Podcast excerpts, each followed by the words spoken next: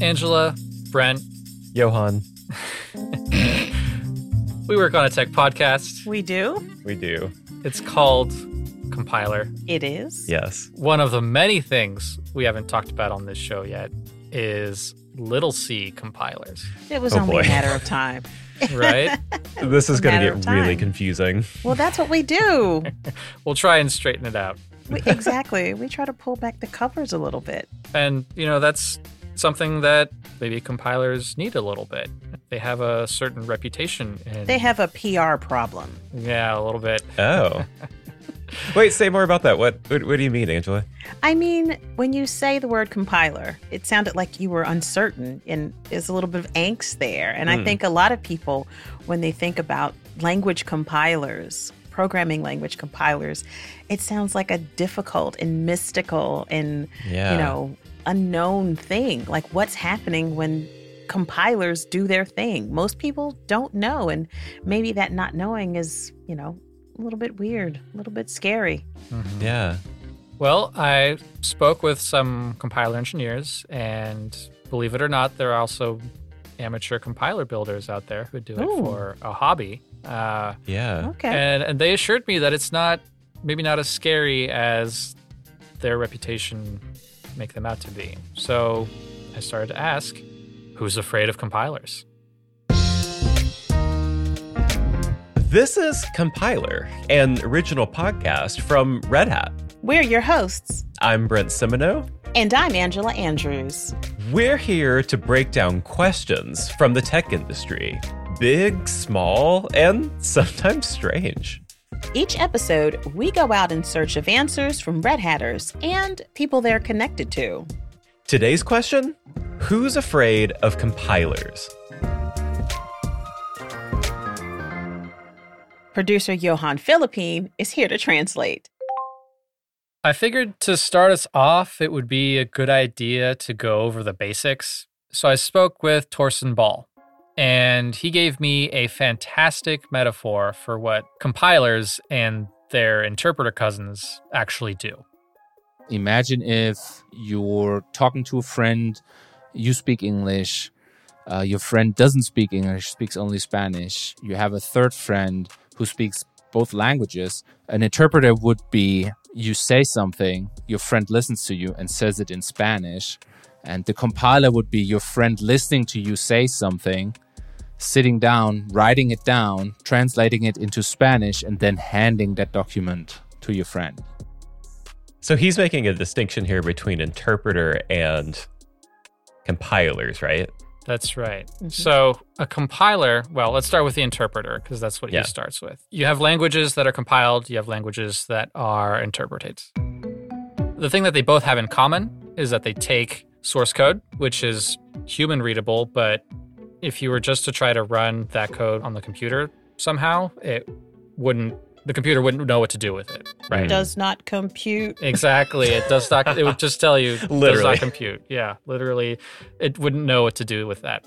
So you need a step to go from that high-level language where you're writing out these instructions for a program, and you need a step to translate that into something that a computer is actually going to understand.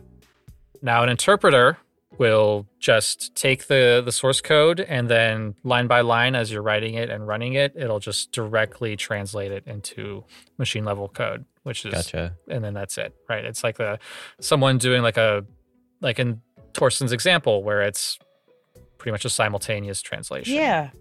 So just so I'm tracking, the interpreter, mm-hmm. it takes it one, I don't know, one sentence or conversation at a time. Exactly. And the compiler has to go through the entire thing to That's right. translate into what the machine could actually understand. Got it. Right. And there's okay. one more thing about that's different about compilers as well, mm-hmm. is that just like you said, yes, they, they go through the entire program and translate it all at once. Right. And then in, in Torsten's example, there was that last thing about handing a document to your friend. Right. Right. So a compiler has a file output, essentially, mm. right, that then stays the same and isn't changeable. Whereas an interpreter just runs the code as you're writing it and, and, and running the... There's no document output from an interpreter, right? Typically. Oh. So that's the basics of what a compiler does. There are many different types of compilers. Um, today, we're going to focus on the ones that translate from high-level source code to uh, low-level machine code that computers can understand. Now, we got the kind of high-level explanation from Torsten. We'll come back to Torsten later. He's got a lot more insights for us. But to dive a little deeper into the actual steps that compilers go through, uh, I spoke to Josh Stone, and he works on the compiler for Rust. Mm-hmm. He's going to help us understand the different steps that the Rust compiler uh, goes through. Right, so usually you start with a parsing phase, and that just reads in the textual code and turns it into an internal data structure, usually called an abstract syntax tree. And then in something like Rust, or I think many compilers have this, there's also an internal representation where you take that syntax tree, which looks pretty similar to what the code was, and transform it into some kind of internal representation. All right, so quick compiler Johan break here. I'm going to translate that as best as I can.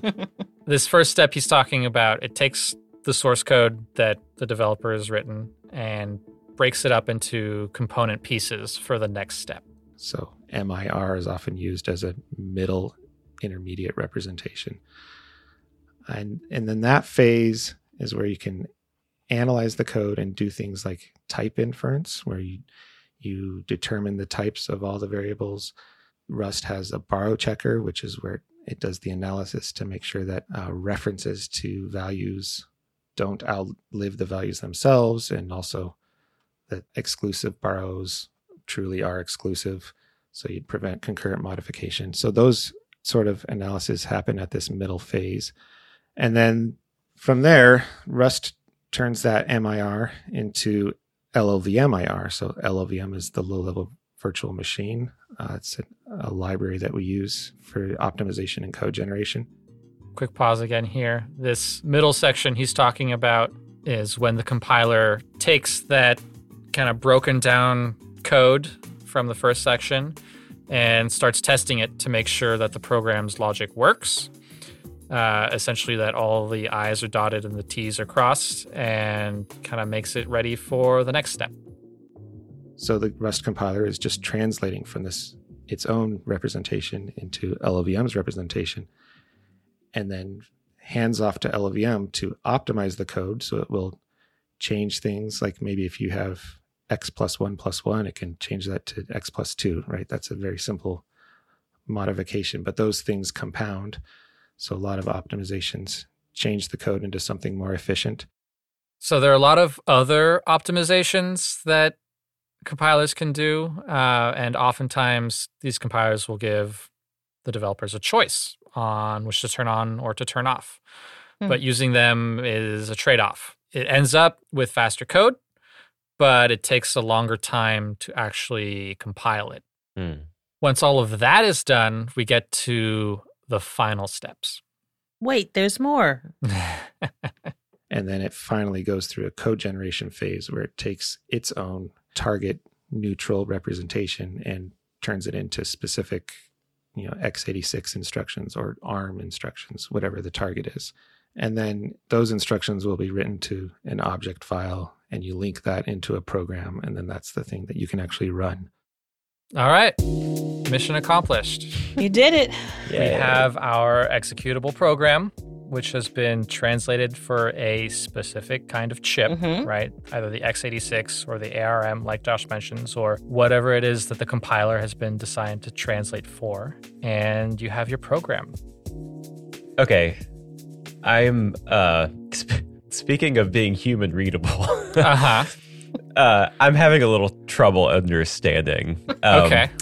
Angela, Johan, can you maybe just sort of recap this for me real quick? Sure. Angela, do you want to take a, a shot I'll, at it? I'll take a quick shot. So, all right. Again, we're starting with the source code, and it yeah. breaks it down into manageable bytes, right?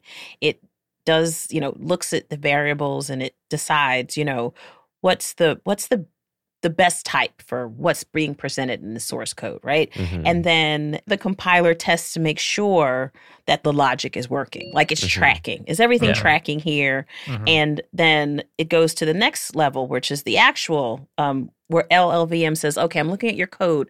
Let's optimize it. Let's supercharge it. Let's make sure this is the most efficient use as possible. Yep. And then if you do a lot of that optimization, your compile time can be much longer because it's doing much more work in the mm-hmm. beginning. Mm. Or if you want to compile quickly, right? And then you're really not concerned about that that optimization as much. You just want to get it done. That's where you, you know, at the end, it turns it into this instruction that the processor can actually understand. And he mentioned the x eighty-six, he mentioned the ARM, and it gives you this file that will work yeah. for you because it has gone through all of these different levels. And this is what you can, you know, actually run, air quote, uh-huh. run. So many moving parts here, but I think I was keeping up. Yeah.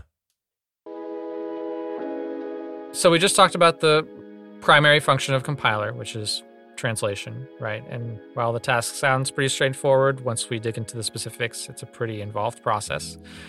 Uh, Josh assured me that once you dig into it, it's not as difficult as it sounds. Um, but we also heard a few hints about some of the other tasks a compiler can perform in that middle section. To learn more about that, I spoke with David Malcolm. He is a principal software engineer here at Red Hat, and he works on the G C C compiler's warning and error messages. Oh, boy. The, the diagnostics and the warnings are a secondary goal of the compiler, but there's no point in generating highly optimal, efficient code that does the wrong thing. I, I mean, I can write code that does the wrong thing and make it run extremely fast. What he's saying here is is that he works on the warning and error messages, right? Mm-hmm. Um, and they play a pretty vital role, but mm. they help with making the code run and making it run more quickly, right? That That's what the warnings are there for, to help you edit and change your code a little bit so that the the compiler can can deal with it in a way that's more efficient. Mm. And warnings are super helpful because who wants to read a horrible, unclear error message that yeah. doesn't tell mm-hmm. you anything? Mm-hmm. You yeah. want you want it to be clear and helpful so you right. can go back and make code that makes sense and mm-hmm. actually works. So mm-hmm. great error messaging is crucial. Yeah. Shout out to David. His point, though, in saying that was that the errors and the warnings that come up, they help write more efficient code and eliminate bugs. But again, that's a secondary goal of the compiler, right? The primary goal is making sure that when translating the code, nothing gets lost in translation.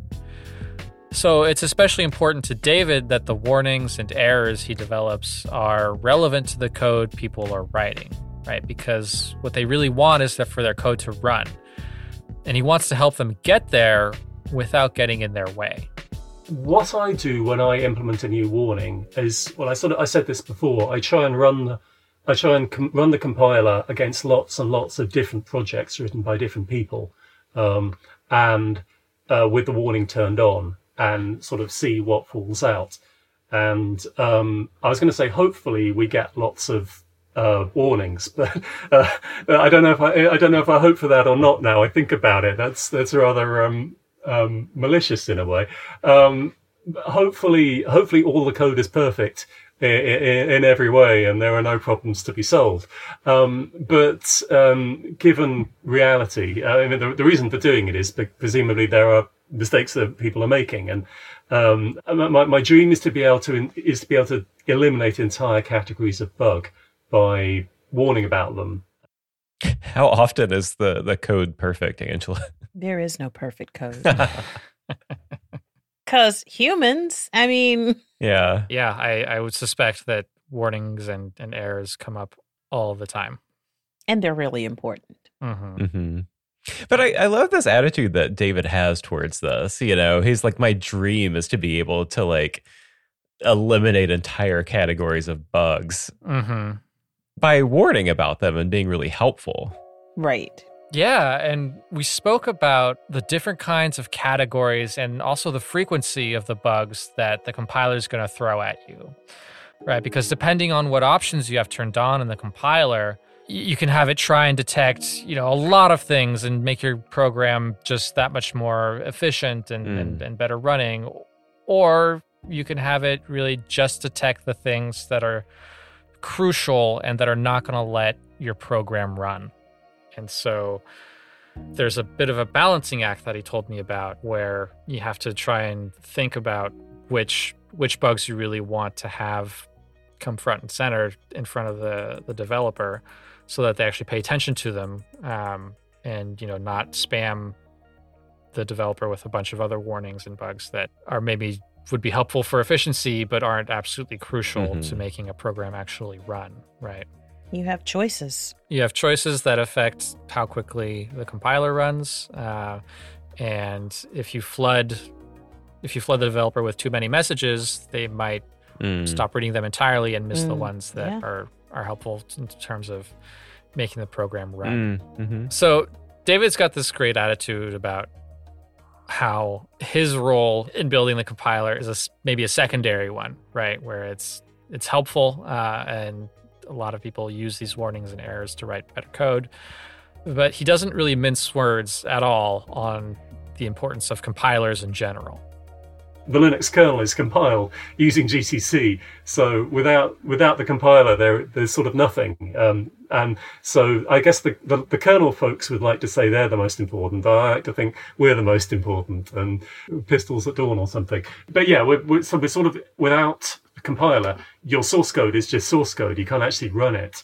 And historically, G C C has been the system compiler, and everything was built with it. David is throwing down. He has a way with words, doesn't he? Yeah. He's got some fighting words, and he's ready to back him up. I love it. But he has a point, though. Yeah. Yes, he has a point. Without compilers, you don't you don't have programming. You don't have... you don't have a lot of things. On the other hand, without a kernel, you also... Oh, yeah. So I don't know about which one's more important. I, I'm not going to I'm not going to judge that. But yeah, don't get into that duel. Perhaps they're both equally important?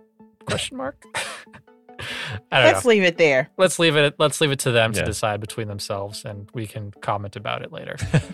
So we've talked about the primary function of a compiler. And we've talked a little bit about the internal workings and some of the things that happen in the middle of the compiler with optimizations and warning codes and things like that. I want to move on next to what you can gain from learning how to build your own compiler, which it turns out isn't necessarily as difficult uh, as it may seem. I spoke with Torsten Ball. We heard from him a little bit at the top of the show.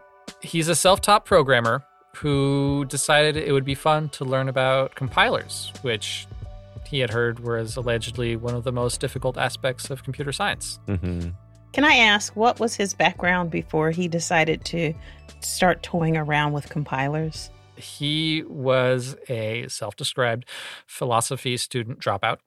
Oh. He grew up kind of playing around with websites, uh, building his own websites and things like that. A few years ago, he started toying around with programming, ended up becoming a programmer, self-taught, mm-hmm. and started tinkering with compilers as a as a side project while he worked as a developer. Huh.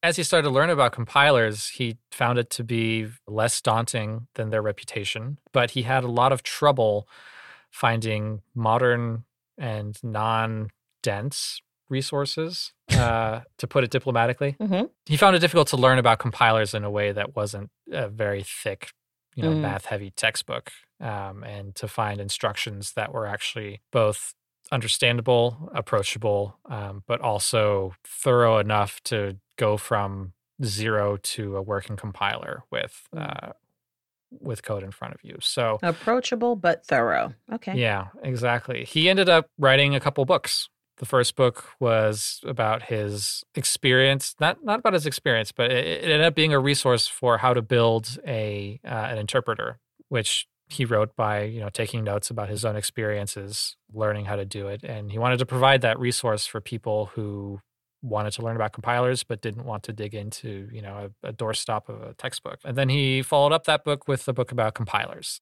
So his end goal became to show that compilers aren't, in their basic form anyways, as complex as their reputation. Hmm. And he told me about what he learned beyond just how compilers work, what he learned about computing. Mm. If you write a compiler that, say, translates a high-level language like JavaScript or, you know, something like that, like a really high-level language where you don't have to worry about memory management, stuff like this, into x eighty-six assembly code, you learn how a computer works and how most of the software that runs on your computer works. You find out how, you know, what goes into an executable file, what is actually in there, which data goes into it, uh, and which data does not go into it. You will learn what goes into memory when you start your executable, how your operating system starts it and where it puts certain stuff and how it organizes things into memory. You learn how the computer actually executes things, because you will get in touch with assembly instructions or machine instructions. That means, for example, spoiler, a computer doesn't have if conditionals, right? So if else in assembly language, there might be in some assemblers, but uh, what you usually do is you compare two values or you test some values. And then based on that results, you do a jump or a go to and jump to a different location of source code. Those kinds of insights might help you write better code, right? Because if you know what's going on under the hood, so to speak, you can write your code to be better tailored to those lower level uh, instructions. So this is something that Josh actually told me a bit about, that compilers will run more efficiently if you write your source code in a way that it can process more easily. You're less likely to get errors if you design your code to the compiler's processes. So you realize how your high-level language is translatable down to a lower-level language without losing any meaning. So you will see how you can use lower-level constructs to do the same thing that you can do in higher-level constructs, right? So concrete example, in JavaScript or say in Go or any language that has some higher-level abstractions, you have something like a switch statement. Right? A computer doesn't have a switch statement. The computer doesn't have a switch instructions. It's it's made up of these, you know, test, and if this is true, then jump to here. Test, if this is true, then jump to here, blah, blah, blah. And in fact, most compilers, you know, might optimize some of that away because they already know that, you know, it can't be true or it can't be false or something like this. In the end, most languages are built using those same blocks, right? Because the computer itself doesn't change, but all these different languages that are written and, and implemented in different ways, mm-hmm. end up having to use those same blocks to function. Then at the end, of course, when you have built your compiler or while you're building it, you will suddenly understand how eighty percent of all the other programming languages work. And you will, you know, maybe, maybe gain this, uh, this little bit of appreciation or understanding for how all of the software right now that we're using or that we're building every day is built on this tower of abstractions that we pulled ourselves up on, where the languages we're using today uh, under the hood use languages that were built ten years ago, that were, you know, those use languages that were built twenty years ago and stuff like this. And it all, in the end, you know, comes down to machine instructions, but we're so high on this tower of abstractions that we barely ever notice. And that's that's quite fascinating. What does he mean by that, Angela? Like the, the tower of abstractions climbing on, right. Like what, what what does that mean? So understanding that programming has been around for a long time. I'm talking fifties, uh, mm-hmm. may, maybe around the fifties, where when the first programming languages, it could be even earlier, but I'm thinking of specific languages uh, when I say around the fifties.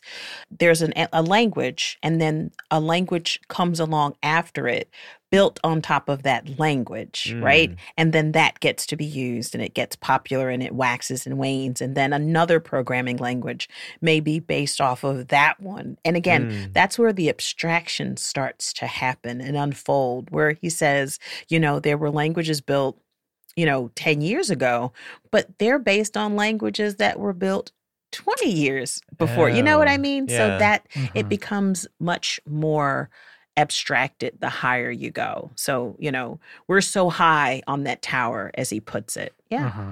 Anything abstracted from the the metal or like from the... Yes. We're so abstracted from... Mm-hmm. The, the, the, the ones and zeros of yes, how, exactly. what the machine actually understands. Yeah, right. Learning these compilers gives you so much insight as to how all the languages tend to work and mm, how they mm-hmm. tend to do exactly what they're they were built to do. Yeah, uh, pun in, not intended here, but to build on that a little bit more. uh, Let's think a little bit about what the end results of these increasing abstractions looks like, right? We we start with these shared building blocks that a lot of these languages have in common. We build these languages using those blocks that introduce new features and new functions, and they diverge a bit, right? They're different from each other. And then new languages are built on top of those, and those divergences get wider. And every time you do that, you get that much farther from those original building blocks that the machine can understand. Johan, you have been studying compilers. Mm-hmm. You have been in the books. You've been talking to people. What should we do with all of this information? Should we all go try to make a compiler? Like, what, what, what do we do with all this? I don't know that everyone should do it, right? But... if it's something that you're interested in, but you were afraid to tackle it because you've heard that you need to know a lot of advanced mathematics or that the code can be really dense, all of those things, they, they aren't necessarily true, right? Mm-hmm. So Torsten wrote a couple books, one about how to write an interpreter and another that follows on writing a compiler. That interpreter is only about three thousand lines long, and the compiler adds on a few thousand more lines. Mm. Which might sound like a lot to a person who's never programmed before, but when you compare it to something like the Rust compiler that Josh Stone works on, that one is about half a million lines of code long. Mm. So in this podcast, it sounds as if we're, if what you assumed about compilers is that they were hard and unapproachable, mm-hmm. you might want to reconsider because mm, yeah. you too may be able to write your own compiler if you kind of take it apart piece by piece, you know, work small and then build upon that. Yeah, and hopefully that helps you understand how the programming languages you use are put together, you know, how they run um, and how they turn your source code into something that a machine can actually run. Exactly. And, you know, understanding where those error messages are coming from. Making it make sense. That is so important. Yeah, when you know how the compiler works and where it breaks down, you know, that helps you understand a little bit better where the error messages are coming from. Exactly, and that's how you can write much better code. Hey, let us know if we've unmasked the wizard behind the compiler curtain. Does this compute? We want to know. Share your thoughts with us. You can tweet us at Red Hat on Twitter or just use the hashtag compiler podcast. We would really love to hear what you thought about the show. And that does it for the Compiler episode of Compiler. Today's episode was produced by Johan Philippine and Caroline Craighead. Victoria Lawton makes sure this show passes all the compiler checks. She sure does. Our audio engineer is Christian Proham. Special thanks to Sean Cole. Our theme song was composed by Mary Anchetta. Thank you to Josh Stone, David Malcolm, and Torsten Ball. Our audio team includes Lee Day, Laura Barnes, Stephanie Wunderlich, Mike Esser, Claire Allison, Nick Burns, Aaron Williamson, Karen King, Boo Boo House, Rachel Ertel, Mike Compton, Ocean Matthews, and Laura Walters. If you like today's show, please follow us. Uh, you can rate the show, leave us a review, share it with someone you know. It really does help. We would love to hear from you, and we're so glad you joined us for this episode. Take care, everybody. See you next time.